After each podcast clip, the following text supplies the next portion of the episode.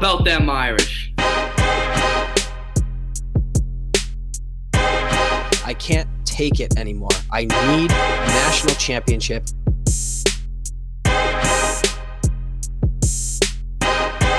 This is the Four Horsemen Podcast.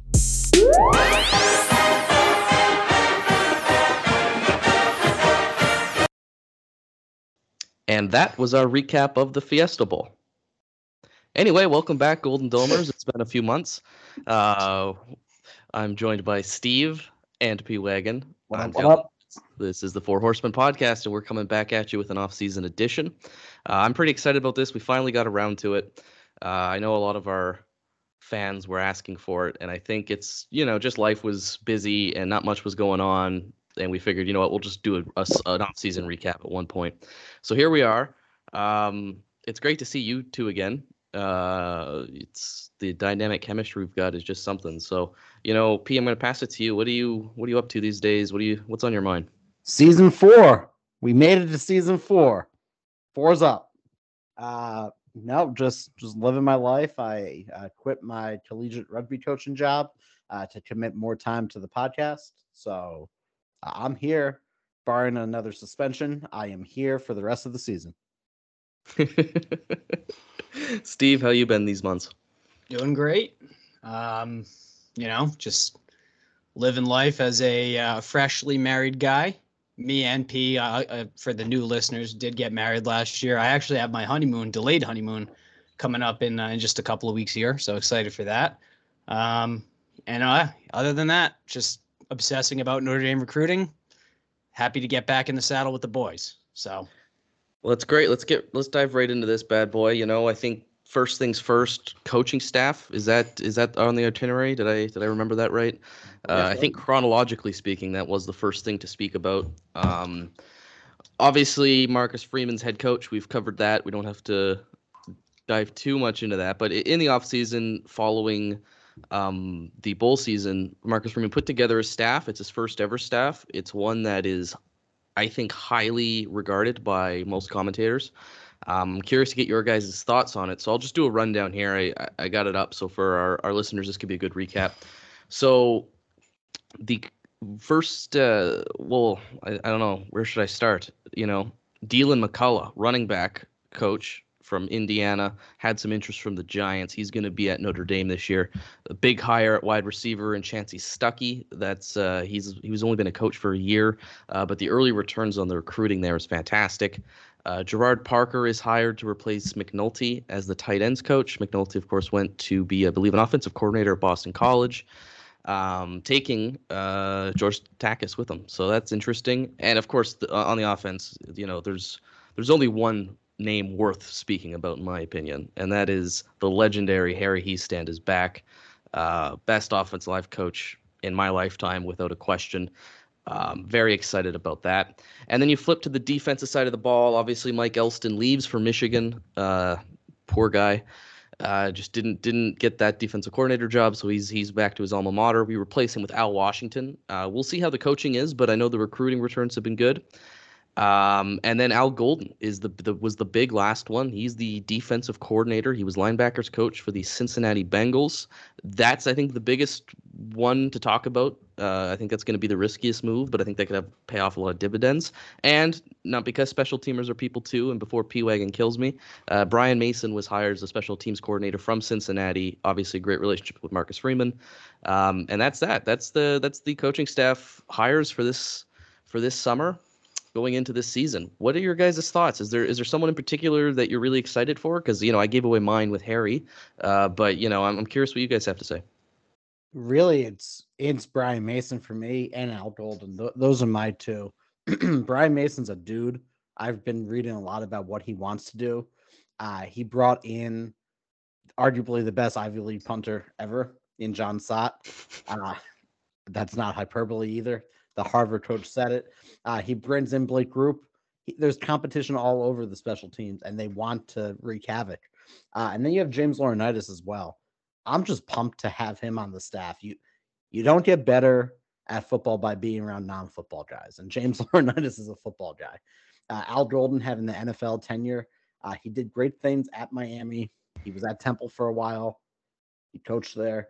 Uh, but it's it's a solid staff from top to bottom, and you still retain Balis. Uh, the one thing I really wanted to talk about: people defending Elston. We'll get into it later, but if you made one wrong comment about Mike Elston online, people were jumping down your throat. He was he didn't want to leave. He was a Notre Dame guy through and through. Like, shut the fuck up. He's the reason they blew a 21 point lead in the second half because he couldn't coach a defense out of a paper. Uh, no, no, no. We, we already did the recap. Sorry. Um, We did a very comprehensive, well thought out recap to start the show. So we It was need- it was the best recap I've heard from he's any. at he's at any Michigan now. No one should defend him. So like, I love this staff. Chris O'Leary as a safeties coach. I know he was a grad assistant before. The players love him. Uh, everyone. Chad Bowden, the director of recruiting, he's getting people pumped to be at Notre Dame, and you don't get the people that we're getting. We'll talk about it without people who love the Irish. So it's a it's a great staff from top to bottom. Absolutely. I would I would just add before I get to you, Steve, because you were speaking of analysts there with James Laurinaitis. Uh, Chris Watt is back. Uh, he was a analyst two seasons ago. He's very close with um, Harry Hiestand, so that's that's a big one too. I think he's going to do a lot, a lot on the recruiting trail and, and kind of be groomed into that maybe successor role. So that's something to, to also mention. But yeah, I love this coaching staff, and Steve, I'm I'm very curious to to hear your take on it.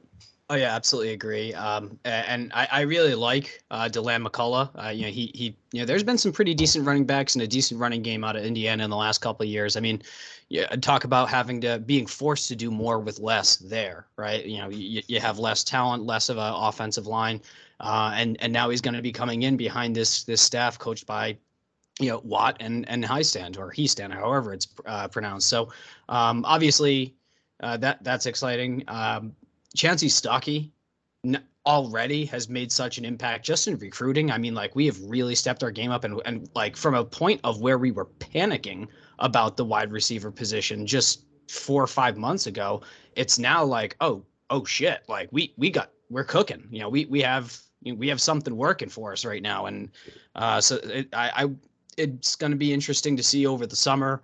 Uh, you know how much we can develop uh, these wide receivers so that way they're game ready for for TB12 to be you know tossing dimes to them all all season long. Um, but you know, so we'll, we'll see how the development shakes out. But immediate upgrade uh, at, at at recruiting, and I, I guess I could say the same for Al, Al Washington on the defensive line. And, uh, Unbelievable. yeah, I mean he's he's been great. Uh, there, we, the, the the talent we've been pulling in has been unbelievable. It's like it's it's almost like shocking the fact that you know our our front seven or and especially our our defensive line in the next two to three years is going to be like three times better than our 2012 national championship playing not winning but national championship playing uh team. So it, it- which was obviously you know, Louis Nix uh, Stephon Tuitt, like those guys. It- it's like it's crazy. Um but obviously i mean it, it all comes back to harry. Um he's the goat uh, you know, the throat goat. Like I, harry like welcome home baby. Like like i i love it. i will do anything to keep you in perpetuity until you retire. You're the man. I, anything you desire i'm there for you. Literally. Well, I you know, and I think the offensive line is one where Notre Dame should never be as bad as they were last year, and that really cost Notre Dame uh, a loss, if not. Well, we only lost one game last year, so um, you know the offensive line was a mess. But there's a lot of talent on there, and you see that with Joe Alt and uh, and Blake Fisher, just uh, two monsters that are going to be tackles for a long time at Notre Dame. Um, I know we'll get into the recruiting um, a little bit later with respect to 23 and 24, but I do want to say if Notre Dame does land Jason Moore, it will be without question the best defensive line class Notre Dame has signed in its in modern recruiting history. Uh, I'd probably put it up. I mean, it's hard to gauge how the legends were as high school players, but you know, it'd be one of the most impressive classes I think of all time for Notre Dame. So, th- something to keep an eye on. And what's crazy is 2024 is close to matching it. So that's we're talking about Al Washington. Like his recruiting is it's outstanding. It's it's astonishing how great that's been. And look, he was a linebackers coach at uh, Ohio State and Michigan, and you know Ohio State you know they they let him go as part of uh, the new staff coming in, and you know you'll see some some comments about him, but he's best suited for the defensive line. That's where he played. That's where he coached at Boston College, and I think that's where he's found his home recruiting at least. So huge huge stuff there. Um, I, am very excited about the recruiting class. Uh, Gerad Parker's the one I don't really know too much about. I don't think many people do. He's a, a, Marcus Freeman special. They knew each other at some point, and he was just trying to get him on the staff. It seemed like so. I'm very excited for that. Um, we'll see how that develops with all the talent we have in the in the tight end group. So yeah, it, it's it's an exciting time. Pete, is there anything you want to kind of follow up with coaching, or are we uh, are we good to get into our our esteemed 2022 recruiting class? Uh, I would just be remiss if we didn't uh, talk about real quick the close friend of the program and my personal best friend Tommy Rees. Uh, that that's all. He's handsome. He's developing quarterbacks, uh, and he's a great follow on Twitter. So uh, if you don't follow Tommy Rees, what are you doing? Yeah, Tommy's uh, really a cult hero, I think, at this point, and we'll get into some of that in a little bit as well. Um, let's talk recruiting then. 2022, the class was signed. We'll we'll speak to that. Um, this was a good one. It was a really good class. It didn't finish maybe as strong as we were hoping, uh, but it's a, it's a top class. Um, I got the numbers up here. I believe it finished sixth in the country per uh, per on three. Um, let me. I'm just pulling that up now. Yeah, they finished sixth. They had an 82% blue chip ratio rate, which is phenomenal. Uh, anything over 60 is basically how you win a national championship. So I love this class. Uh, it's not going to be as good as 23, which is really exciting, and it's still a really good class. It's a it, it was close to fifth. Um, so many talented players in this. So Steve, I know that's something you love, dear, is recruiting. So I'll let you take the reins on this. What are you what are you seeing with 2022? Trenches, man, trenches, just unbelievable. Um, I mean, so you know, best defensive lineman in the class uh, for us, uh, Tyson Ford. You know, 6'5", 260. He's out on the edge. Uh, obviously, we're going to have you know quite the edge player coming in in 23. So, uh, but we, we, you know, we'll we'll kind of hold off for now. But even Aiden Gobaira, you know, he's just about 6'5", 230 on the other side of the football. Um, you know, in the, the offensive line, Aamil Wagner, you know, out of Ohio to pull him I guess Ohio State was was quite all set with just letting us take him. Hey, sure, cool. We'll we'll take a, a six six, you know, two hundred and seventy pound guard uh, who's a, a pretty high rated four star. Uh, thank you, I guess. He'll be a um, tackle.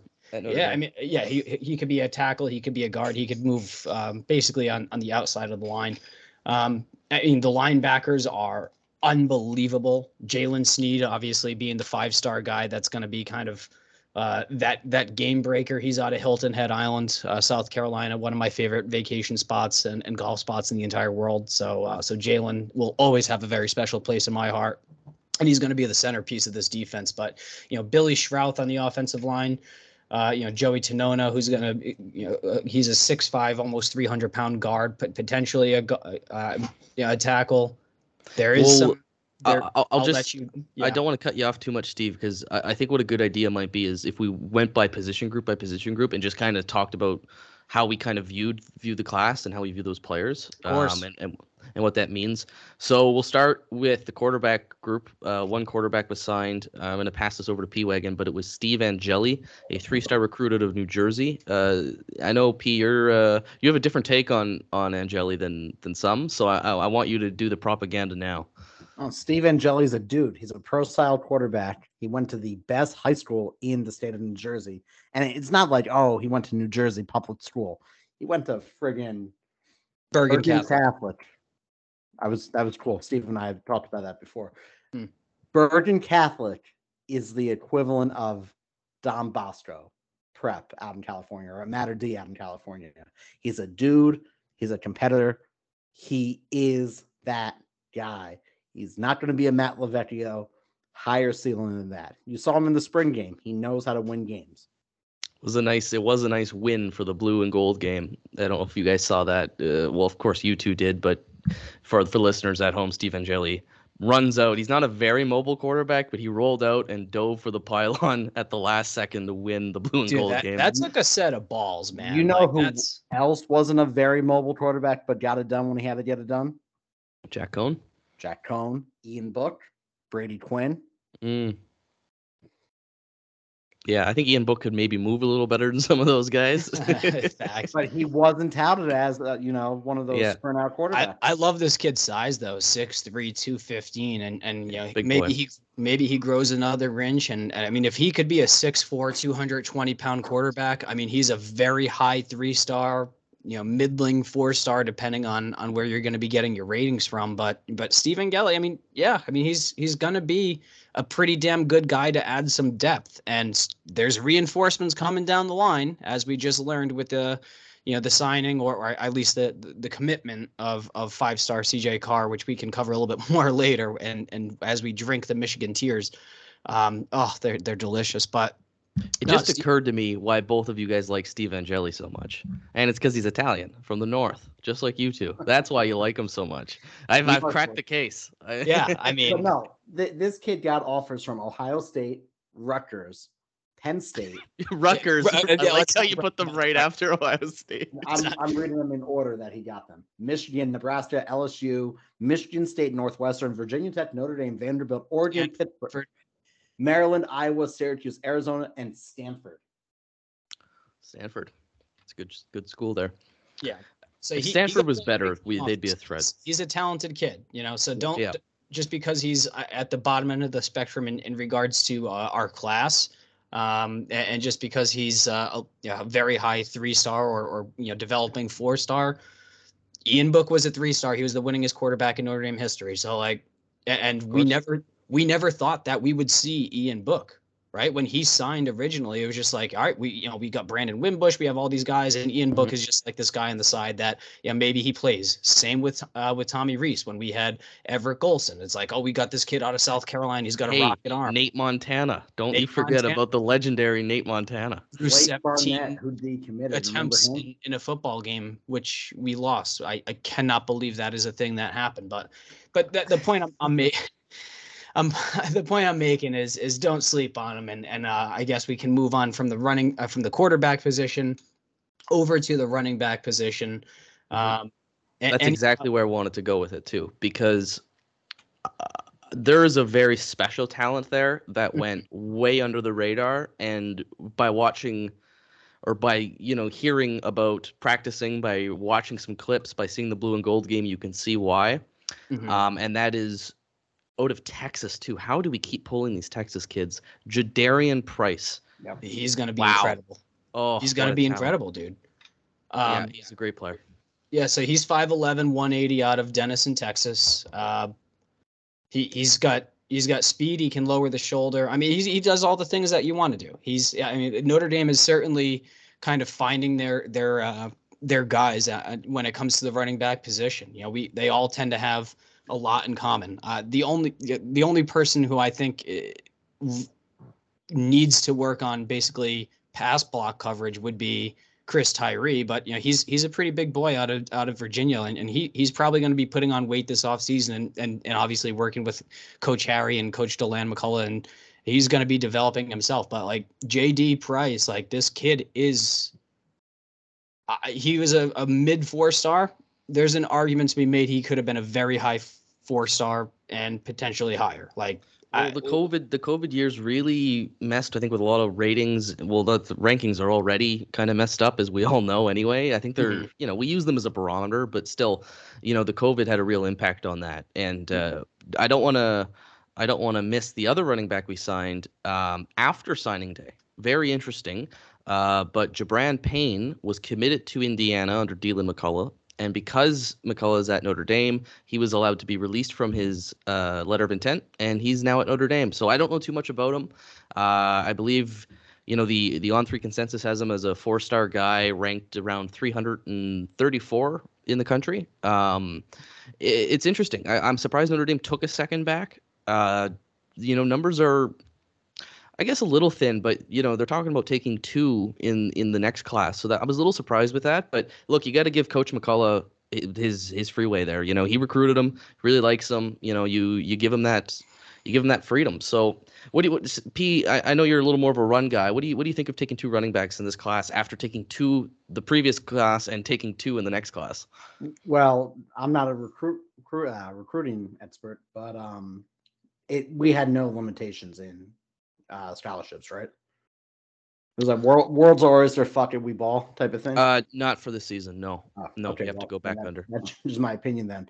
Brian Payne, he was someone who who had an Alabama offer, who had a Boston College offer, who had an Indiana and a Notre Dame offer.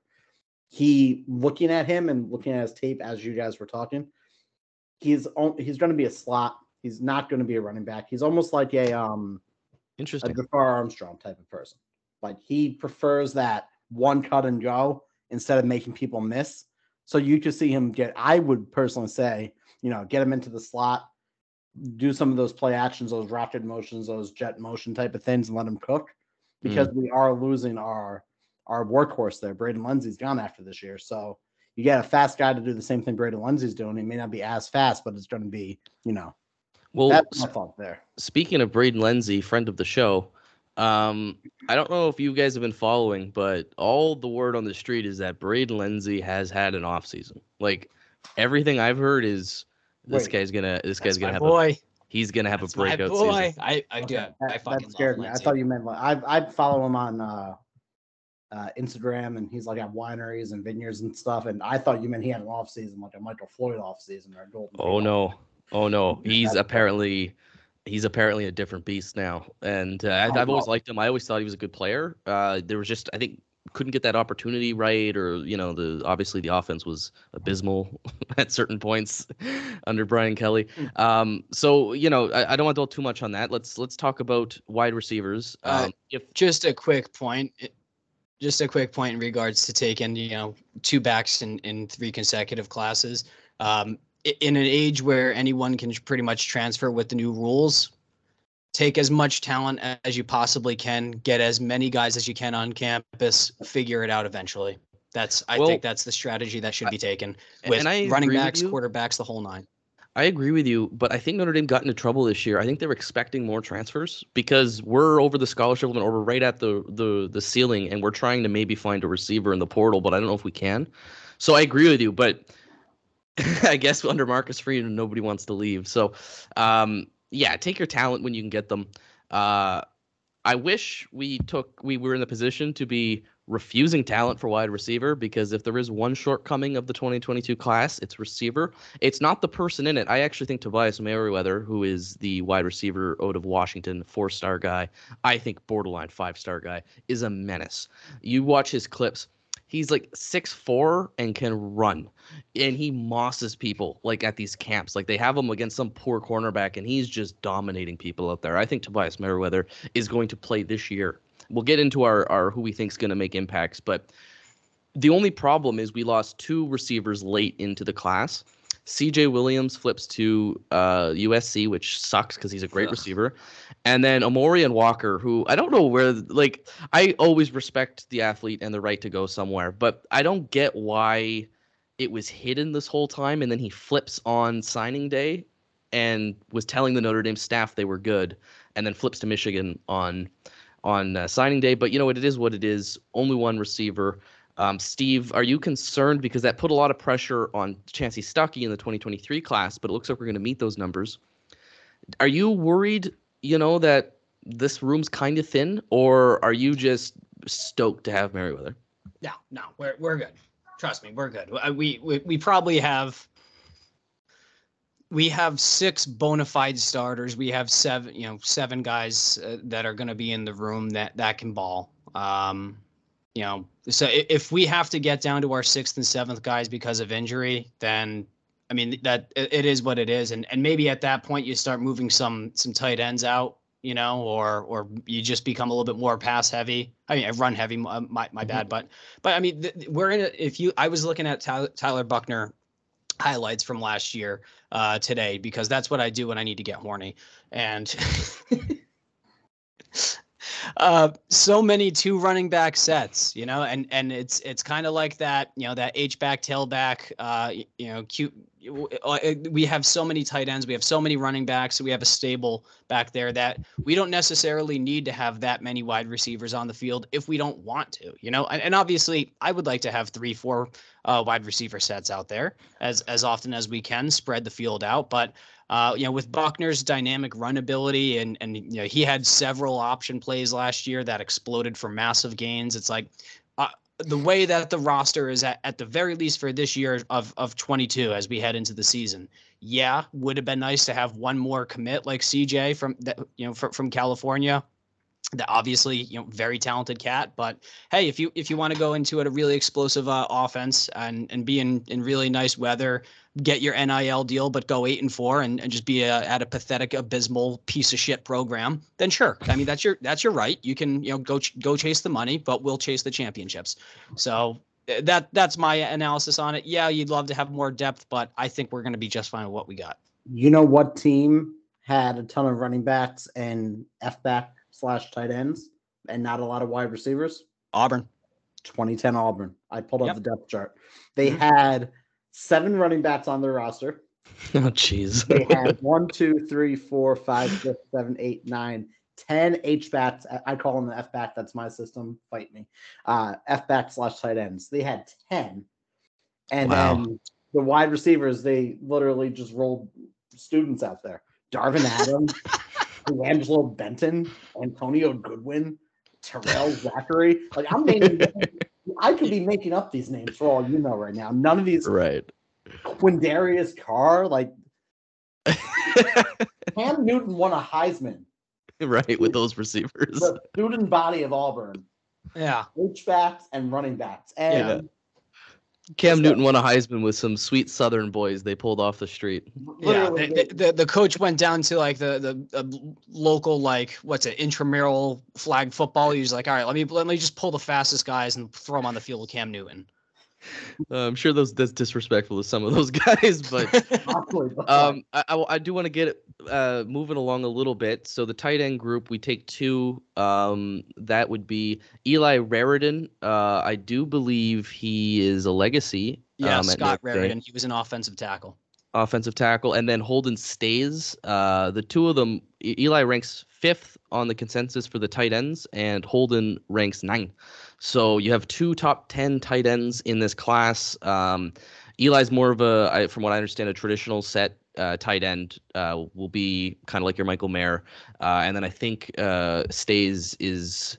Is a He's going to be more of a Tommy Tremble type. Tommy Tem, yeah, exactly. So I I like both of this. I, I, we used to have there was another tight end in that class, Jack Nickel, who decommitted. Um, I, we wish him the best. I think he's at Michigan State.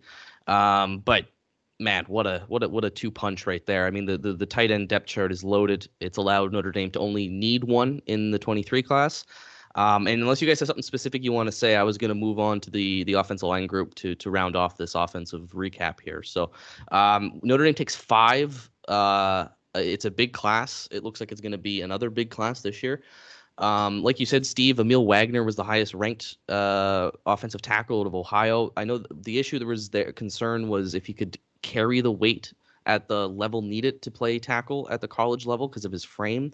But when Matt Balis gives me the thumbs up, uh, that means it's good. You know, I don't need to question that anymore because he's the he's the uh, such a great strength uh, and conditioning coach that you kind of you've earned that right to just listen to him. And if he wants them, you get them. So a big, big one there. Um, Ty Chano to Massachusetts. I know that'd be a lot for you too. Uh, he could play tackle, probably can play guard as well. Um, and then you move a little more inside. You have Ashton Craig out of Indiana. Um, that was uh, one of the later pickups, I believe, for the offensive line group. Um, could play center, could play guard. Big fan of him. And then you got the two big boys. You got Billy Schrauth and you have Joey Tanona um, Wisconsin and Indiana, respectively. Uh, I think they both project as guards. Perhaps Tanona could play center, but Billy Schrauth is, I think, the jewel of that group. I think he's just him and Rocco on the inside is going to be a menace, and I'm really thrilled with this group. I think it's it's not necessarily as top heavy as the class before it because you look back and you see Blake Fisher and you see Rocco Spindler, but I think this class is way more deep than than previous classes. I think you got five guys there who could play. So I really like it, but you know, you guys, uh, especially P, you love your trenches. So how how are you feeling about that? Uh, Steve? Um, worth noting before I get into the analysis that Joey Tanona um, did have a pretty pretty brutal car crash that happened. Uh, so he did have a concussion from that. Um, you know, Harry Hiestand is is obviously going to be working with him.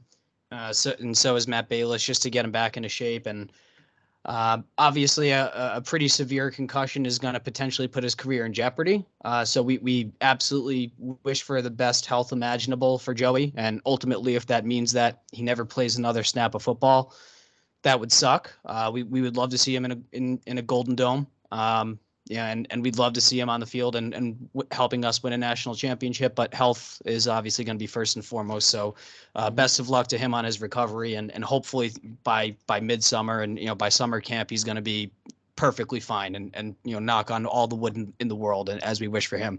Uh, as for he was the first commit, by the way, in the class, Joey. Yeah, so he's he, and- you know he's stuck with us. You know, really want to stick with him. So wishing yeah, him the so best. Six foot five, two ninety five out of Zionsville, Illinois. Uh, I mean Indiana. ri- Uh, my apologies. So he's he's an in-state kid. You know, he's he's he's damn good. I mean, he's he's going to be a very very good you know offensive lineman in the event that the the health gets there. So we, we root for that.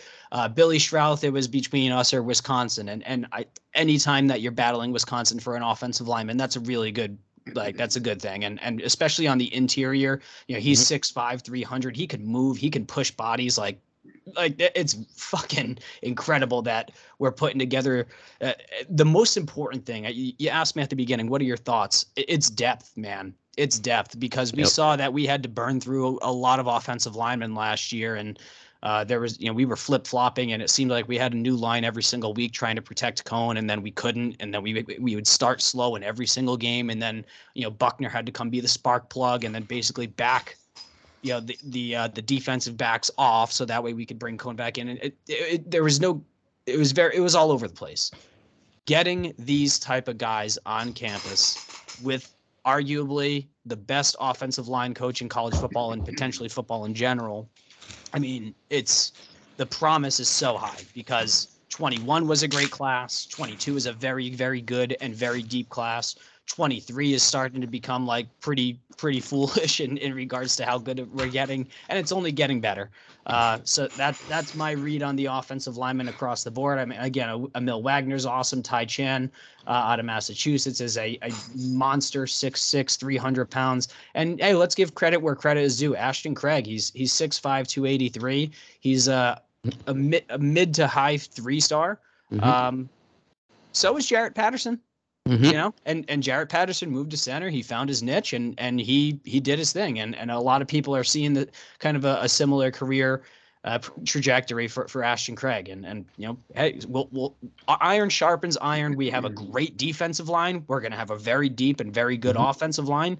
Um, they're going to be battling each other and all these guys are going to develop. So the, I'll I'll close out my thoughts and pass along to you guys Well, before I flip over to the defensive side of the ball, I, I will say that there is talk that Patterson actually might move to guard. Um, apparently, uh, Zeke Correll has had a dominating spring and offseason, and that could be something to monitor. Um, but yeah, I think that's a great comparison in terms of you know being that three-star kid who can end up being an All-American, right? The Notre Dame's made a killing off of that, and I think that has to continue. But you also have to supplement that with you know higher end guys uh, and being willing to fight for for those guys and i think you're seeing that with the new staff.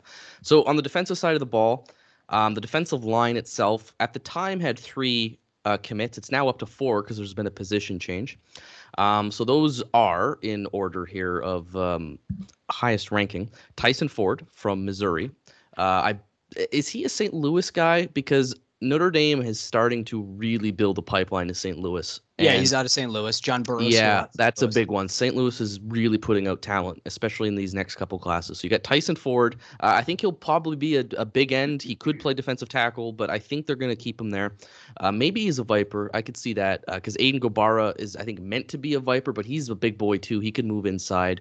Um, he's of course from Pennsylvania, or no, sorry, Virginia. Uh, Donovan Hinish is from Pennsylvania. That's obviously the younger brother of Kurt Hinish. Um, a solid pickup. And then what you have is one of your, in fact, I think he was your second highest ranked linebacker, Joshua Burnham, is actually so big and he's got such pterodactyl arms. I don't know if you've seen this guy. He's his reach is absurd. Uh, they're moving him to Viper. They really like him already there. So four is kind of what that class ends up being. Uh, P, you're suggesting to me five. Am I missing someone? Chris Smith from Harvard uh, transferred over, three star. Yeah, yeah. Sorry, I, I didn't mean transfers. Um, Well, well, I'm Yeah, high so- on him. I, I, I think that'll be a great pickup too. We could talk transfers in a moment, um, but just from the high school kids coming up, uh, a good a good four man group there. I think Tyson Ford's excellent. I think Gobaira's got a lot of skill, like you mentioned earlier, Steve. Um, I really like this group. It it's not like elite. It's not one of the th- probably three best in the country, but it's it's a damn good one. And I think when you look what's coming behind it, it's an exciting, exciting time to be a Notre Dame fan. So, uh, Steve, do you have, you have any comments on this defensive line group, or did I kind of just cover all that for you?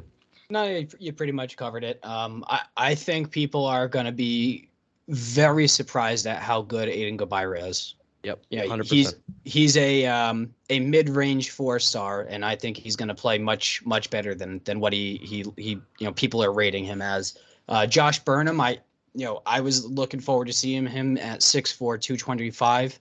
Uh, was looking forward to seeing him as a as like maybe a Mike or Will linebacker. Mhm. But if, if he's going to fit that Viper role, he could obviously he could probably stand up. He could put his finger, in, you know, his, his hand on the ground and and rush the QB.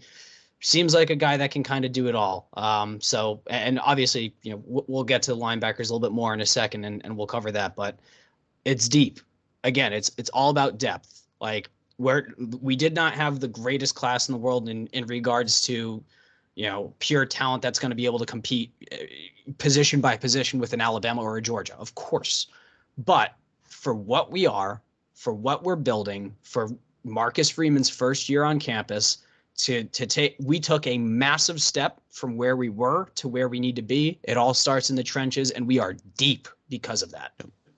Hundred percent. I think this was uh, building quality depth, and the future classes are going to be building high, high end quality on top of the depth. So, uh, great there. Well, let's talk about linebackers. I mean, this I think was, if you include Burnham, I think it was the best linebacker class in the country. Um, Ohio State had a really good one too, but I think Notre Dame's group is amazing. You have some severely underrated players there. So I'll, I'll just jump right into it. The crown jewel of the class, per the rankings, whatever that means, is Jaylen Sneed out of South Carolina. Nobody thought we had a shot with him, and that's a Marcus Freeman special. Um, if Marcus Freeman wasn't the head coach, I think him and half of the class would have decommitted, um, especially him. But he is a freaky, freaky athlete.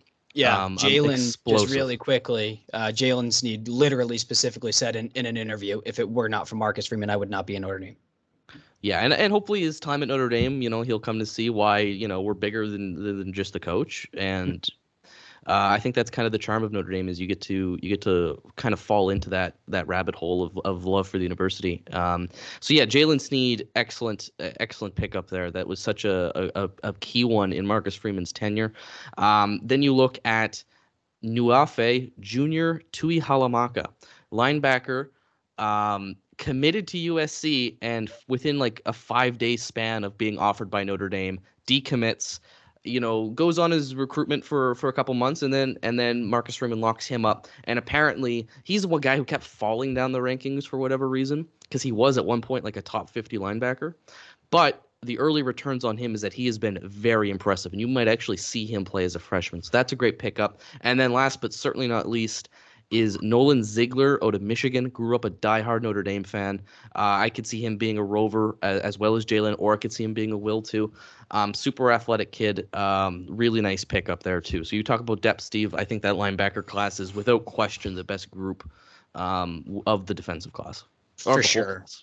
Yeah, of course. And and uh, P, I'll turn over to you in just a second. Just a quick thought. I mean, obviously we know Junior uh, and and Sneed are going to be the real deal. They're they're both highly talented.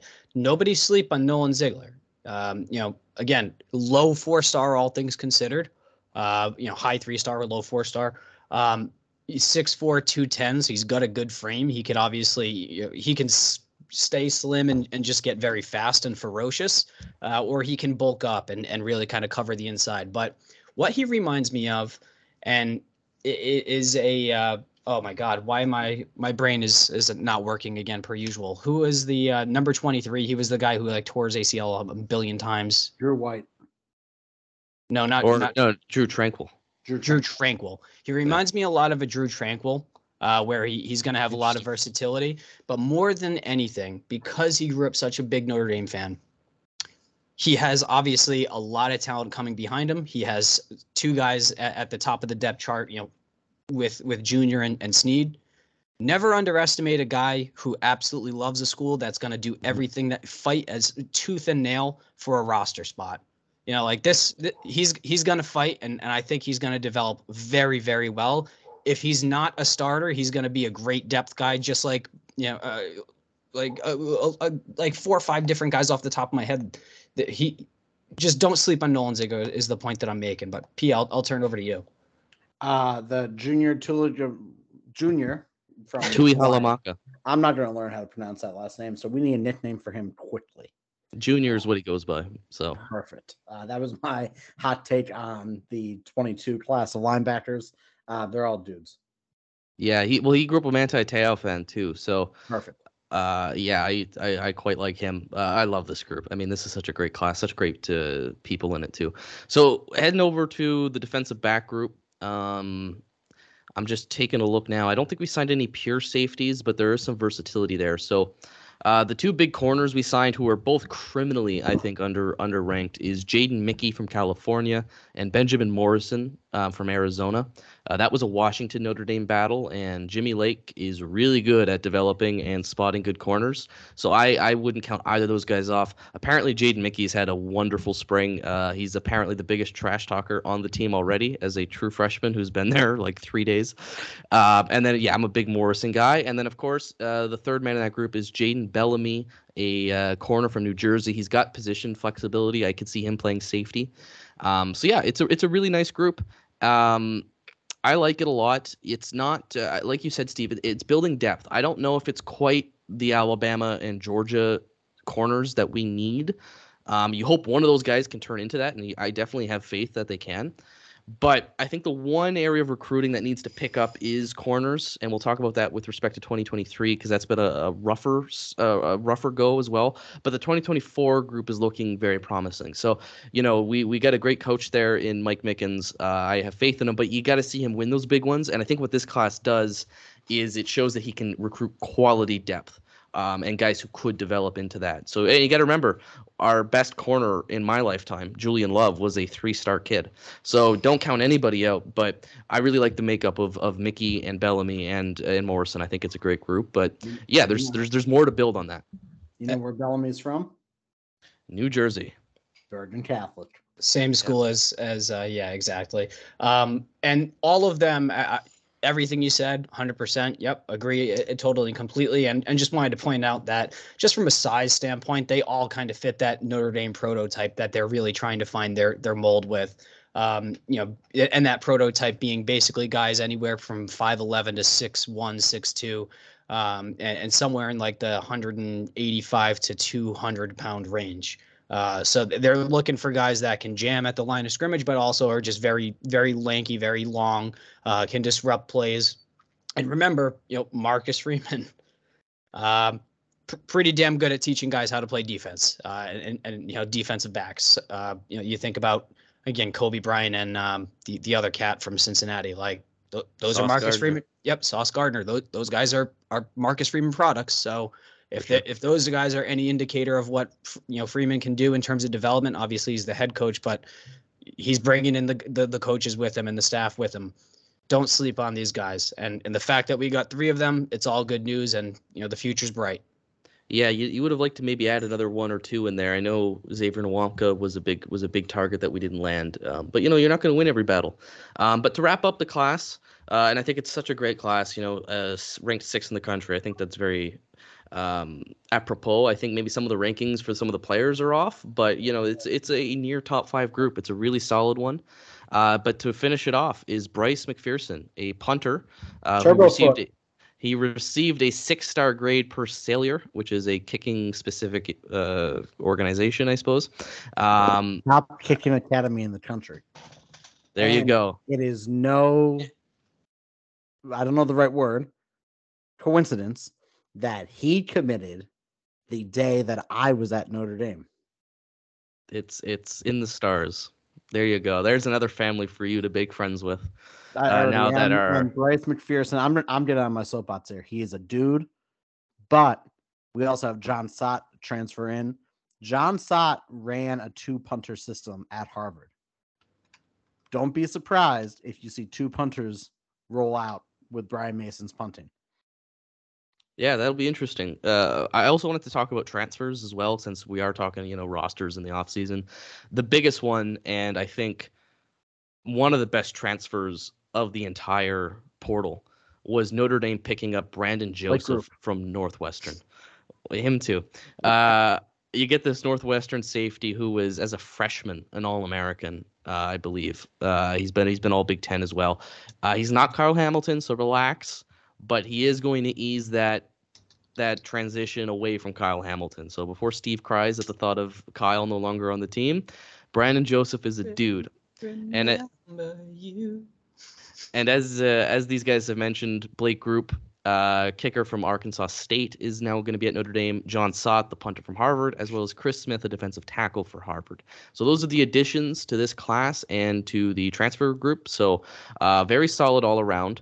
And as far as people we've lost, I'll just run through some names real quick. Lawrence Keys, Brandon Clark, Litchfield Ajavon, Shane Simon, Caleb Offord, Jay Bramblett, rest in peace, P Wagon, Carrie G, Paul Moola, Quinn Carroll, KJ Wallace, JoJo Johnson, George Takis, and Sibo Flemster. And also And- John Dirksen retired. So And That- Harrison Leonard.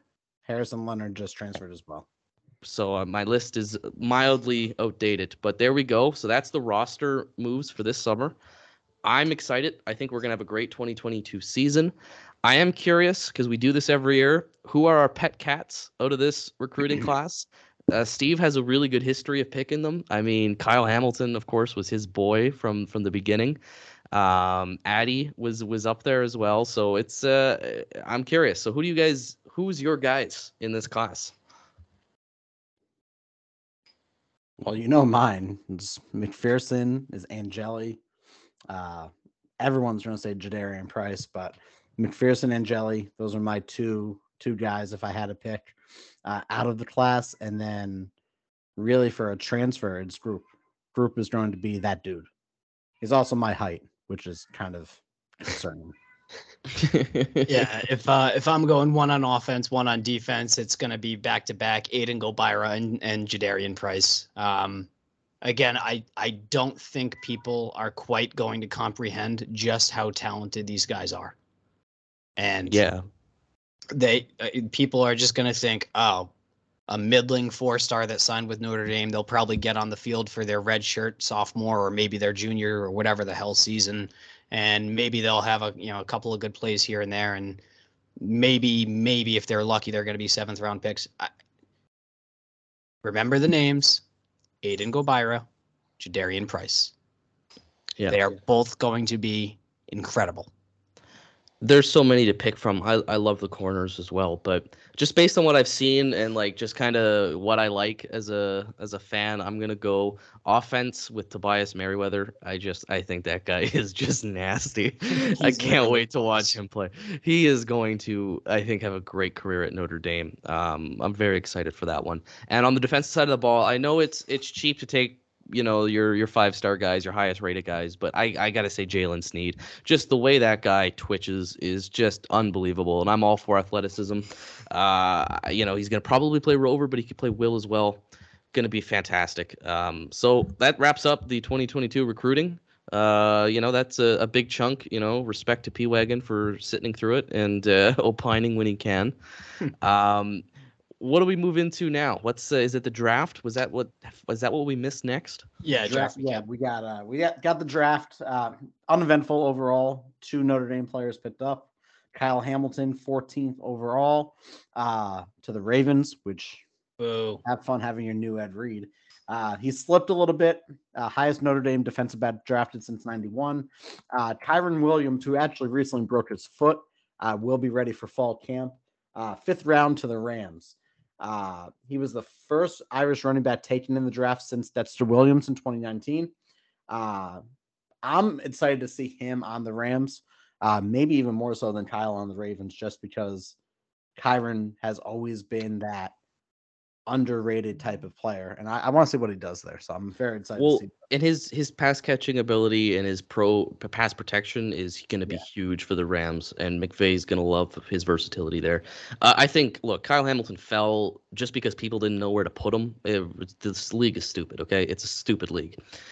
I think that's a fit made from heaven. Like the Baltimore Ravens. Sorry, Steve, the Steelers fan here, is such a nasty defense, and you're going to add the best defensive back I've They seen got in a my they lifetime. got a Hall of Fame pick at number 14. It's Yeah. crazy.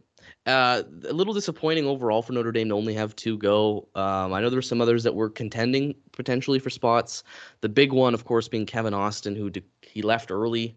Um, he didn't have to. Uh, rumors that he was given a, a, a round projection that was draftable for sure, and obviously that's heartbreaking. So you know that our thoughts go to him. Um, he's he was a great player. I think I think he could have done more at Notre Dame, but you know wish him the best. I'm sure he he's signed make, someone. He's going to make the Jacksonville Jaguars roster, and he's going to be their number one guy. They don't have wide receivers down there. Yeah. So Well, we get Cam Newton's friends, maybe. That's the local Jacksonville why. And then you know MTA signed with the Raiders, which I was pumped for. Uh, Myron's dad was a Raiders fan growing up as well, and as we know, his dad passed away before the season started. Uh, so they did trade away Khalil Mack in the offseason. Uh, MTA won't start right away, but he definitely will get on the field at some point. Uh, Jack Coan to the Colts, proud of Sayville, New York. Uh, I really like him there as well. Isaiah Pryor to the Saints, reunited with Ian Book. Uh, Drew White with the Commanders, Kurt Hinish with the Texans.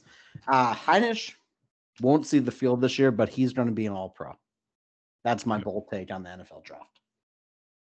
Very bold. Um, yeah, no, I, I unbelievable that draft Coan, uh, draft Coan, that Jack Coan was not drafted. Uh, but I mean, he he actually does fall into a damn good you know uh, situation with with the Indianapolis Colts, right? Um, you know, they they've had a lot of QB turnover uh, uh, since Andrew Luck retired.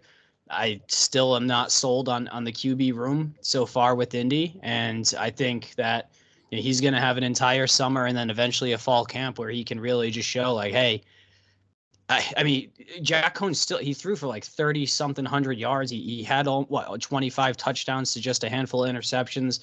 He he led a very successful offense, uh, all things considered, and with a pretty damn successful season. Uh, you know, Eleven and one in the regular season, and then you know uh, we skipped our bowl game, which was tragic. I, I I don't know why they just wouldn't let us have a bowl game, but uh, you know it is what it is. Uh, I wish that you know it it happens.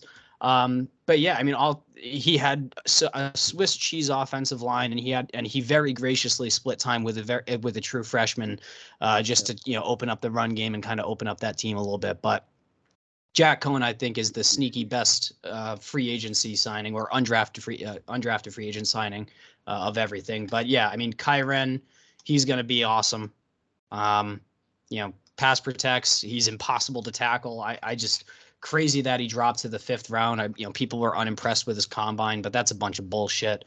Kyle, greatest safety in, in football history, and he's never taken a snap in the NFL yet. But he's he's just, I love him with all my heart. I, I will say I, I feel like Jack Coan projects better at the NFL level than Ian Book did, so I am a little surprised he wasn't drafted. Um, I, I'm, I, you know, I like Coan. I thought he was great when he had time to throw the ball. It's just his issue is he didn't always have time and he wasn't the most mobile. But love Jack Coan. I'm very excited for him too. Um, you know, off season's a time to mainly talk about the schedule, which we'll get into probably more in August. It's uh, it's an interesting one, uh, or to talk about, you know, roster development, and that often comes in the form of recruitment. I'm sorry, P. You're looking at me funny. What's going on? Did I skip something? Uh, no, Notre Dame's up eight one. I was looking at the uh, score on my other screen here. They're beating. Sorry. Tennessee. Yes, Notre Dame's in the super regional baseball thing Baseball. with Tennessee. Yeah, good for the Irish. Let's go. Um, recruiting is big, and I know we just finished talking about 2022, but uh, something big happened yesterday uh, in Notre Dame, uh, and it's led to a catastrophe for a certain fan base in Ann Arbor. Um, CJ Carr, the grandson of the legendary Michigan head coach Lloyd Carr, who won a national championship or half a national championship at Mm. Michigan. Mm, He- Mm, let's let's you- not give them too much credit. Nebraska would have blew the fucking doors off them. Well, all that being said, Lloyd Carr, uh, a tenured coach at Michigan, his son uh, and CJ's father, I believe, played at Michigan. I think his mother played sports at Michigan as well. Very much a Michigan family. He goes to Saline uh, High School, which was in a suburb of Ann Arbor. Nobody thought Notre Dame had a shot here, and what do you know? Tommy Rees pulls this one out, and CJ commits to the Irish. Michigan is in shambles, although they have been. Anyone who's followed recruiting, Notre Dame has absolutely curb stomped Michigan uh, all offseason. And uh, this is just it. It's sweet. And CJ Carr, if you have not seen him, is a smooth athlete. You watch him throw the ball, very nice, very accurate. Um, tall. He's about six two and a half, six three. He's got plenty of room to grow. He's a 2024 kid. He's a sophomore heading into his junior year of high school. He's, Kid can't even drive yet, and he's a Notre Dame commit. Yeah, no, that's it's something. So that's something I want to talk about with you guys because I think we're gonna have a show focused on recruiting, maybe with a special guest uh, upcoming. Uh, so we don't want to get too much into 2023 and 2024, but I did want to kind of, you know, touch on what's been going on. Heat check. You know, you got you got a five star quarterback out of Michigan who has Michigan ties. What what is happening, Steve? What's going on? Reckoning. Reckoning for being a dog shit, bigoted piece of fucking shit, terrible, no good, dirty motherfucking school up north. You absolute scumbag pieces of shit. Who was that psychopath on Twitter that posted that video? I, I quote tweeted him with the pod account and I just wanted to drink his tears. I want to, he, he's from Dallas, Texas, and I just want to drive to Dallas from Boston, Massachusetts, and I want to lick the tears off of his face. What's his name? Yeah, I need- I- I need to name him. his- I, he, his I, his name needs to get out of there. His name his is name what? is Here we go. James Yoder. What? James Yoder. James Yoder.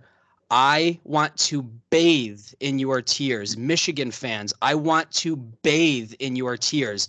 I want to make it be known, Michigan fans, you absolute scumbag fucks. Listen to the words coming out of my mouth, you fucking losers. We are dominating you. You are nothing. You are pieces of shit. You thought you were cool because you beat Ohio State for the first time in two decades. You made the playoffs. You got the doors blown off to you. Hey, welcome to the fucking show, pal, because that's how it works. And now off the field, we're going to dominate you. We're going to kill you. You took our scraps of a defensive coordinator. That's our scraps. I'll shit out Steve Elson or Mike Elston, whatever the fuck his name is. I don't care. We have Marcus Freeman. We have an unbelievable staff. We are out recruiting you uh, off the field. We, and God forbid you play us on the field in the next three, four years. We will shit down your throat. You are a terrible, terrible program with terrible people, terrible players, terrible coaches, a terrible administration. You suck. You absolutely suck. CJ Carr is ours. Suck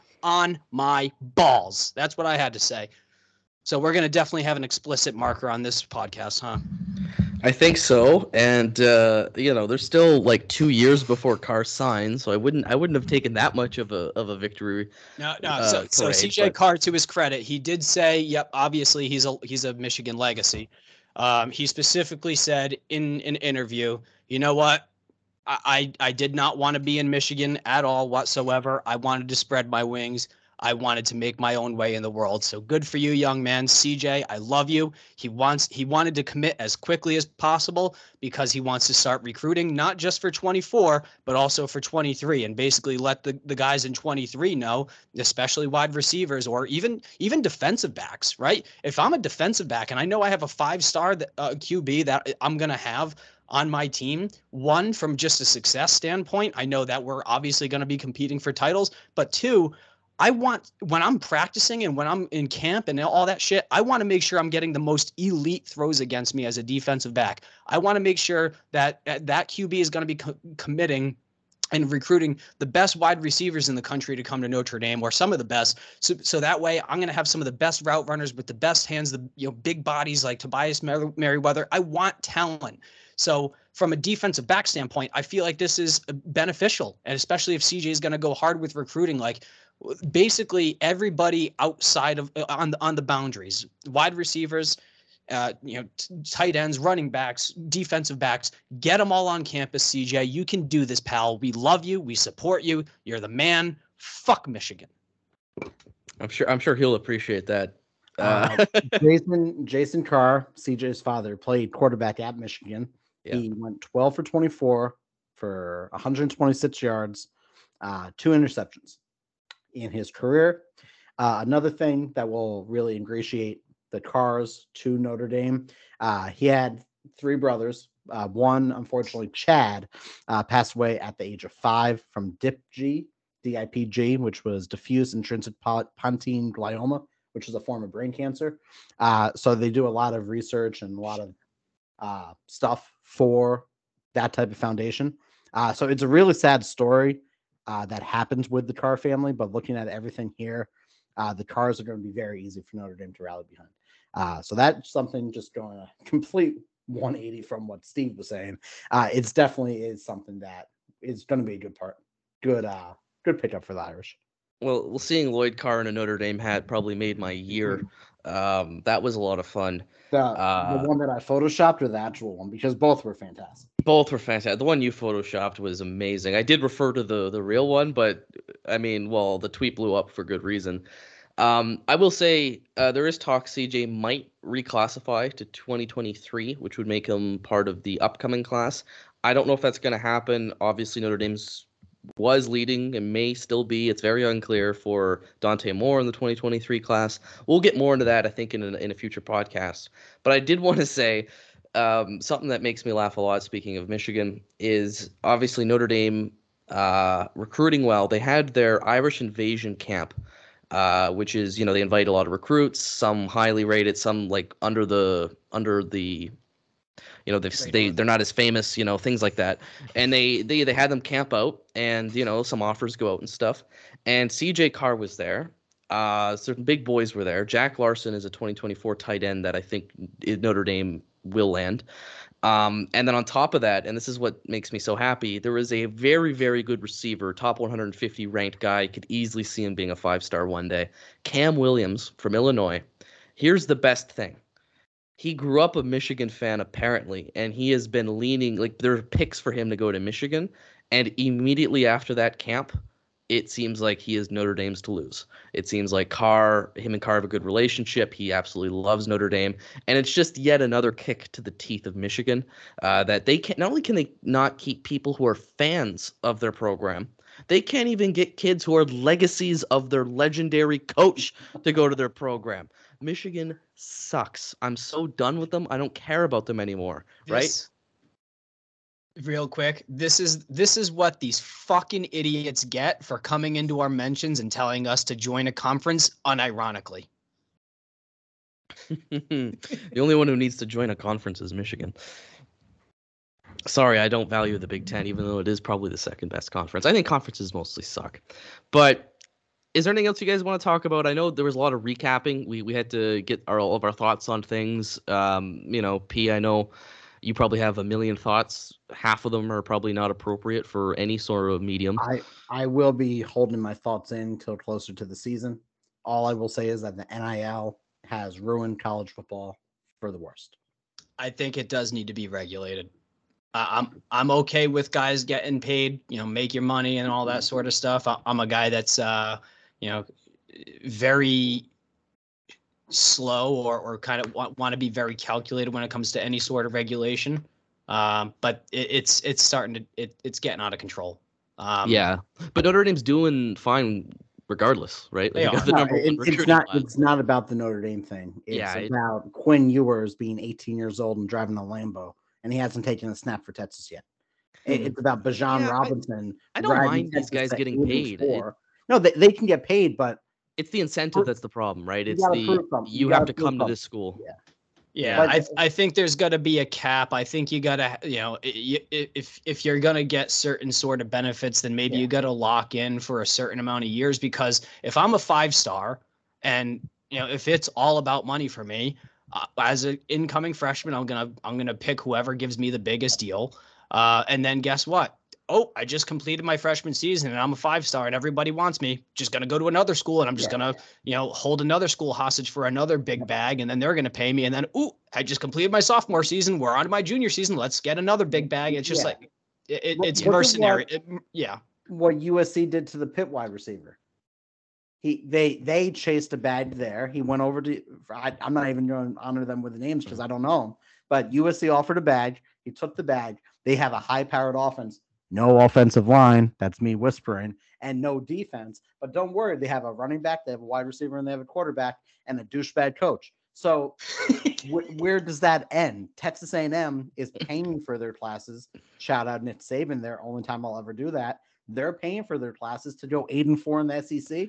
Well, to be fair. Texas A&M is upfront paying for their classes. Nick Saban's teams have been under you- the table paying for their classes. Well, so yeah, let like, you know, let's There's no, but nothing's equitable. And college football has had the most variety since you know college football started. But now there it's just not it's not equitable. We can have a whole a whole podcast on Yep. our thoughts on the NIL, but there there has to be some type of regulation and Mm. take a snap in college before you uh you get a Lambo. That's my summary. there. Yeah, No, that's I mean, good. That's I'm, good. I'm getting absolutely fucking crushed this year. Uh, with with obviously a lot of the factors that a lot of people are tr- probably feeling. So for for hardworking people like myself and like uh, my my podcast hosts that are busting our asses to try to make it in life, and and we're struggling, and for these fucking kids that are 18 to just like be driving around a Lamborghini without a care in the world. You know, I, I I don't I don't try to be jealous at all. I try to celebrate success. I want people to make money. I want people to be successful especially again there is the element that a lot of these kids um, unfortunately are are coming from not great either familial or financial circumstances um, right so it, this is for a lot of these kids it's it's life changing money and li- so i Mhm. want them to be successful whether or not they're at notre dame um, unless they go to michigan. Uh, but all things considered yeah there's it's it's starting to get a little bit ridiculous. And it, I mean, it's putting them out of touch with your average american. Well, yeah, to hell with that. I mean, get your Lamborghini, kid. My only issue is they, they do have to regulate it, right? They there has to be rules in place. There there has to be to make like like you said, you can't be holding schools hostage. But also there needs to be transparency with it. There needs to be caps. There needs to be something. Uh, it just seems like there's a lack of all of it, and that's leading to the wild wild west. we should pay them Um, all in Canadian dollars. Well, then they'd all be poor. So. and Oh, the wait. Canadian dollar's doing all right right now. It's not too bad. I think it's about Really eighty. I don't quickly, believe you. I just realized that we had some listener questions that we should probably rapid fire Right, through, I huh? totally Oh, forgot about Okay, that. Okay, I uh I'll hit that up right now. First This- one. this- hey, we could do a little longer of a podcast. There's no. Yeah, I with mean that. it's the been off few months. season, it's the summer. People have nothing to do. You guys are coming along for the ride because, frankly, you're not getting another episode from us for at least another six weeks. yeah. So Well, luck. I, I, I, I'm planning something. Relax. I'm planning. Well, some- what? I, I mean, I'm gonna be on my honeymoon from fucking Ju- June 30th to July 15th. So We'll plan it. We'll plan it. yeah. Steve won't be podcasting. Anyway, uh Regisian 42, longtime listener. Uh The goat. absolutely awesome guy on Twitter. Uh, he has a couple questions. We're going to rapid fire them. Yes, Sure. no answers, whatever we want to do. I don't know. I haven't read them yet. Always uh, have time for him. By the way, if you're listening, buddy, always have time for you. Always. Uh, I know this will probably be addressed much later down the road, but Ohio State, do the Irish stand a chance? Dylan, Yes. yes. absolutely yes. Now that CJ is committed, we just talked about this. Does this affect Dante's decision to come here? I hope not. I don't know. I'm not an insider. Um, some people think so. I'm. I look. You're gonna have great quarterbacks ahead of you and behind you if you're going to a top program. Like even if Dante were to go to Michigan, they might get that Jadyn Davis kid in 2024. So I don't. I don't buy that. There might be something more to this that we're unaware of. Uh, potentially, potentially other stuff uh, I, that I'm not aware of. So we'll put a, a question mark on that. I hope not, but uh, we don't know. It's just too early because nobody seems to have an idea of how this is going to affect Dante. Yeah, Mm. I would I would agree. I, I think that he might be influenced by some other recruits. Uh, but again, we're not insiders. We we try our best to be insiders, uh, but we're not. Yeah. Um, yeah. And my only uh, thoughts on the matter are, if you think you're the man, you're not afraid of who commits after you. Yep. Yeah. Three, Clemson. Kind of the same question as the Ohio State one. Do we have a shot? Also, I, I will. I just want to also say, this would affect C.J. Carr more than Dante Moore because you'd Oh, be yeah. behind him. So if anything, like the fact that C.J. knowing Notre Dame's recruiting Dante is like, yeah, I don't care. I'm Yeah. the dude. I'm gonna come in in 24. That's That, like, why I love this it kid. should affect him more, not Dante. That's why I don't understand this line of thinking. I think there's more to this. Something is clearly happening, but I think it says a lot about about CJ, and that, that's a lot of great stuff about him. Sorry to, I- I just I got to get that off my chest. It just I- doesn't no, make sense. You're Definitely exactly agree. correct. Uh, okay, so sorry. Uh, do we have a shot with Clemson? I mean, we have uh, more let than me a shot. let me rephrase that. Does Clemson have a shot against us? Yeah. Like, who, who did that? DJ Ukulele, who threw for 400 and something yards as a freshman. Well, at least you're has- pronouncing his name now. He's regressed since then. Yeah, uh, I I don't know what to expect. He- It's at Notre Dame. We don't lose at home unless you're Cincinnati, and that's only because Cincinnati was the best team ever fielded in the history of college football. It's a night game at Notre Dame in November. Yeah. Have fun with that, DJ. Yeah, I, uh, we absolutely have a shot there. I, I, I, the we'll be underdogs in Ohio State, but I think we should be favorites against Clemson. Uh, number four. Some people have been saying that ND and the ACC are in serious talks of getting the Irish in conference. What is the likelihood of Notre Dame joining? I personally wouldn't like it. I wouldn't like it either. It would make sense because of the, all the other alignments. I think everything but hockey is ACC, but you don't need a conference. Uh, someone yelled about that a couple things up, so I'm not going to address that. But uh, no, I, no idea if it's likely or not, but we'll see.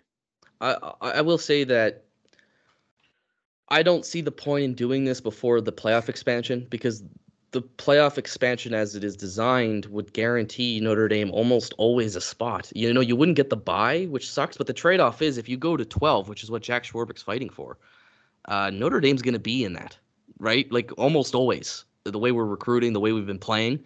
Um, so I don't see there's no need to go to any conference, in my opinion, no matter what the price is. And I think Notre Dame starting up this Fighting Irish TV thing is another source of revenue. Uh, I I'm not worried about it. Uh, maybe it happens, but I don't want to see it. And I just knowing Notre Dame's history and, and and Jack and stuff, I just I can't see this one happening. The oh, Steve, go. You haven't talked in a little bit. Oh, well, thank you for noticing. Uh, no, I mean they they shouldn't. Um, Dylan, you're exactly correct. I mean, 12 team playoff. If Notre Dame's 10 and two, there's uh, it you still have an in, like an 80 percent chance or higher that of making the playoff. Uh, and do you think Marcus Freeman with these recruiting classes are going to go 10 and two or better? Like it's basically it's playoffs every year. So, um, and in in terms of a buy, I don't give a fuck. Play more games. Fans love it. Players love it. And yeah, of course you risk injury, but it's like if we're fielding a team and we think that we're national title contenders, what do we care that we have to play another g- game against I don't know Utah? Yeah, no, that's a good point. I don't fucking care. Play play more games. The only way that they go is if the SEC creates their own playoff, like they were talking about this year in the meetings. That's the only way Notre Dame goes to a conference. Yeah, they have to be. To me, you have to be forced out of. Yeah, the you're gonna. picture Yeah, exactly. Correct. Although I, I think the NCAA will be dead before we see that. To be honest with you, I think we're much closer to everybody saying to hell with this and like let's start a different organization. Is there going to be like a live golf of the NCAA? specifically backed by us. Uh, now, going from there, Benny, longtime listener, not afraid to share his opinions at all. Love Benny. Love Benny. Huge troll of Michigan people, which is the best because I think he he also lives in Michigan, which is even better. Yeah, yeah, I think so. Yeah. Benny- I love Benny. Benny has one question with three bullet points regarding OSU, which I would take to mean Ohio State. Do you think we win? Yes. yeah, I think Yes. so. Do you think it's close? No. Yeah. Yes. I think it's No. close. No. Come on. Yeah. Nope. Notre Dame by 17. All right. Do you think it causes us all a lot, a lot of stress? Yes. Yeah. yeah, that's Notre we're Dame, four, baby. We're four years in, like, it- of course. Uh, James Fitzsimmons, James F.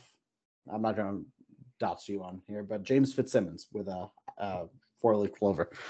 Who do you think is next player to commit due to CJ's commitment? Due to? I, I, I don't want to say due to because I feel like these kids they come to their own decisions. Yeah. Anyway, well, the next one in line was Elijah uh, was Elijah Page, who just committed at 3 p.m. Uh, today, which is Friday. Um, the next next one, I think it Yeah, could be Cam Cam- Williams Cam in Williams. the 24 class. I could see that I could see that. Uh, in the 23 class, oh man, there's so many that are ready to pop because I I, don't like know if we this spoke about this. Jeremiyah Love cat. Jeremiyah loves a good. I don't know how close he is, but he's one that we're really in on. Charles Jagusah is one we've been waiting for for for a little bit now. I think he's got a visit set up. I will say, sidebar: this weekend is the biggest weekend in recruiting for Notre Dame of the year. There is like a million recruits taking their official visits, and it's with the current class and it's with their top targets. So we're gonna see some fireworks literally this weekend. Um, I, my guess would be 2024 kid maybe. Uh, in the 2023 group, there's just too many. Uh, Steve, you, I, I know you follow it pretty closely. Do you do you have a name in mind? For for which uh, year? Th- 23 or 24? 23. Like, who do you think the the next 23 guy might be? Sorry if you guys hear my my fucking little rat dog in the background barking.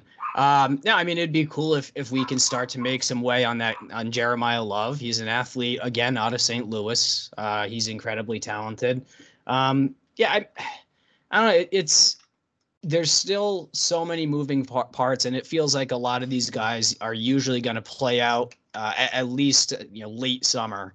Uh, I, I feel like end of July, early August is when you tend to see guys really start to lock in. The fact that Notre Dame has so many commit commits at this point, this early, is, is baffling to me, and and that's why I'm I'm so high on on on head coach Marcus Freeman and and so high on this staff. I'm just like, damn, like we are putting in work. Uh, it, it's pretty rare for us to be this set up this early, but I don't know, man. I, it's I, I'm not. I can't really pick anybody in particular. I just know that the future is so bright. Yep. Yeah, it's hard, but we're not insiders, so we don't have like it's not like we know. we're just I- taking guesses. For what it's worth, if we ever get any recruits or if we ever get any Notre Dame players that do listen to this and and they engage with us every once in a while on Twitter. If you guys want to give us inside information, DMs are fucking open 24 hours a day, seven days a week. All right. Like if you have a I- full call center staff waiting to take. I the, could be at dinner with my wife. If you DM me, I will run away from that dinner table and I will talk to you immediately. My wife Then- can wait. I Hey, do not fucking care. Captain Captain Notre Dame Drake Bowen has liked a few of our tweets, so you know if he, if he's out there, remember, we Come were on the show. expecting to break the Marcus Freeman news, so we're, we're we are a re- reputable source. Uh, James also had a question about Michigan seeming more confident to get more now, but we've talked way too much about Michigan in this podcast. So James, I'm sorry, we're not going to answer that one. anybody who Uh, thinks they know anything about the more commitment is just crazy at this point. So there's yeah. And finally, my favorite Twitter follower, uh, Irish Eyes 24, completely hilarious woman. I Yeah. she's a woman.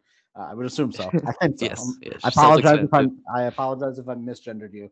Uh, do they teach any American history in Canada? Uh, yeah, and I was thinking about that because I did see the question. Um, yeah, uh, I, I know this follower as well. Uh, she is a Celtics fan like myself, so go Celts tonight. You know, let's let's uh, let's win this one. Um, it you learn so much about American history and culture just through consuming American media, right? So like I used to watch TV shows that would, you know, often reference American history. So you kind of learn it informally like uh, American culture is so dominant that like our TV shows are your TV shows. You know what I mean? Like we watch the same stuff and when that's and with social media it's just it's so prevalent. So you just kind of know American history. Um, do they teach it in particular? I not really. I don't remember nothing too in particular. You know, you talk about the Cold War and stuff, um, but there's there's no like specific class or anything. I took a, a course in university on American history, which was a lot of fun. But I, I would say Canadians know American history because of that. Like it's you know July Fourth. Like we know we know this stuff. Right? It's things that just are are across cultural boundaries um but uh, not like particularly this is american history and you know like lincoln freed the slaves then and it's like not really like you learn that through watching tv shows right like it's not there's not a specific i mean you barely learn canadian history so you know hmm, same with us. Hey, yeah. If there's anything that we know about the school system, is that's fantastic. Hmm. And uh, those were our questions uh, for the evening. Uh, we have over 3,000 uh, followers and not a lot of questions. So uh, let's work on that, guys. That's your uh, that's your coaching point for this next podcast. Mm, yeah. And, well, it uh, was a Friday afternoon when we put it out. It's not like we had, uh, you know, the we didn't get peak hours for people to respond. I- with I want them nor is there be- anything to talk about. I want them to be ready at all times. Yeah, and uh, just to expound upon that, and I think we could probably close out here soon. And, and if you're still listening, thank you. Uh, and if you're listening at all, thank you. Um, and y- uh, you did mention that we're up to what 3,200 followers, and we were just at like it feels like 2,000 followers just recently, and and we're, we're you know we're skyrocketing, and we're projecting to be above 4,000 uh, followers by We're a Twitter account first, a podcast second. yeah, we're, we're just three idiots tweeting into the void, hoping you guys will actually click the link and listen. But but seriously, uh, you know, for our returning listeners, thank you guys so much. We we appreciate the ongoing support. We appreciate the engagement. Uh, for new listeners, engage with us as as often and as much as you'd like. You never are ever going to annoy us. We we love it all. Um, you know, you're you'll tweet at one of us uh, or you- you'll tweet at the pod account. You could get three different responses from three different idiots. But um, you know if, if you are new or if you're a recurring listener whatever um, you know if, if you guys could just give us a rating uh, preferably five stars. We try to bring the heat as much as we possibly can as, as you heard during my michigan rant. Uh, but we do a ton of research. We're you know we're talking day in day out 24 hours a day literally 365 days a, um, a year the three of us are talking about Notre Dame football. It consumes our lives, and, and we do a, a ton of research. We have spreadsheets, we have like Google documents at this point, uh, all just dedicated to us trying to be as knowledgeable as possible, so that way we can pass it along to you. And if uh, if you could share the podcast, if you know someone uh, in your life that is a Notre Dame fan, I'm sure you do because we tend to we travel in packs for safety. um, uh, you know, just just send send this uh, send the podcast over to them. Be like, hey, listen to these uh, these these funny fellows. Just give a quick update and a quick state of the union of uh, of Notre Dame fighting Irish football. So, uh, thank you so much to everybody. Rate, subscribe, review, um, and and yeah, we're we're There's everything is also support. You can contribute to our podcast now. You can uh, on. Twitter and on the Anchor. You can you can make a contribution, and we'd really appreciate that. Steve, I'll let you go back into it. yeah no because this is a 365 job um yeah any if if you guys can find it in your hearts to throw us a couple bucks uh it just just helps um you know just helps t- turn the gears behind the scenes Yeah, uh, and I, I totally am not just turning it back on right now. you, Did you have it off? I, had I had to for tats purposes, so uh, I'm, tur- I'm turning it back on now. oh you jackass Hey. um Tatses, finance. uh, the, the and the, the purpose of Do I have to edit this out? Like, no, No. we're good we're good did you The- the commit to a crime right now? No, I, I just didn't want someone to donate to me, and then I would have to put it on a, like a 1099 form. And American Okay. tax code is very complicated, Dylan. yeah Right, right, right, right. You um, weren't hiding anything. You were just avoiding getting I was extra money. I was avoiding more work. Yeah. All right, you're good. You're good. Okay. Uh, but well, it'll be back up now. that you guys are able to give us, it, it honestly, it's it literally is just going to like um recently this past year we re up you know we updated our our logo, so that costs a little bit of money, and uh, it goes to like equipment like our microphones. It goes to uh, you know targeted ads on both Instagram and Twitter just to try to grow. Um, so it, it's all reinvestment. It's not like we're making a ton of money or anything like that. So if you can, that that'd be cool. But more than anything, just you know like, share, comment, subscribe, DM us, tweet at us. Uh, follow us on Instagram. Uh, again, I, I got to be better at posting more content on that. But uh, again, from the bottom of, of uh, our hearts, I, I can I can say you know thank you everybody for for listening, tuning in, and, and being uh, fans. Four years in, we started. We didn't know what we were doing. We kind of know what we're doing now. Uh, you listen to us. People put us on highlight tapes and shit. Like we're gonna go into Tommy Rees's office, which is awesome. Uh, keep doing that. Let's keep doing what we're doing. We do this for fun. Uh, if you have it in your heart, our old sponsor, Dwindle, uh, head over to their website, dwindle.com. Look for a job. Help my friend out there. They're not even paying us anymore. Free ads, baby. It's a free ad. It's the only free we ad. are, clearly, Justin. we're a shrewd business operation Yeah. here. Yeah. But no, uh, really, thank you all for listening. Four years in, we wouldn't do it if people didn't listen. Uh, I, agree, guys. It's great to see you guys again uh, on the digital screens. Um, you know, it's uh, you know, life's crazy, and uh, we're just glad that we get to do this, and we have a platform. And to all the listeners, you know, like like Stephen P said, we love you, appreciate a lot, and you know, I think that's it for this episode. You know, we're gonna have hopefully something a, a little more frequently, but you know, you know how it is with us. The off season is slow, and then we get really into it in the season. And our Twitter account at Horseman Pod is where a lot of the action is. So make sure to follow us. And like Steve said, rate five stars, share all that fun stuff. And uh, yeah, that's it. Anything else, guys? Uh, go Irish, beat Ohio State. Um, I think that we had probably the best Fiesta Bowl recap in uh, in football history or podcast history. But other than that, Absolutely. thank you, everyone. Go Irish. Michigan sucks. Go Irish.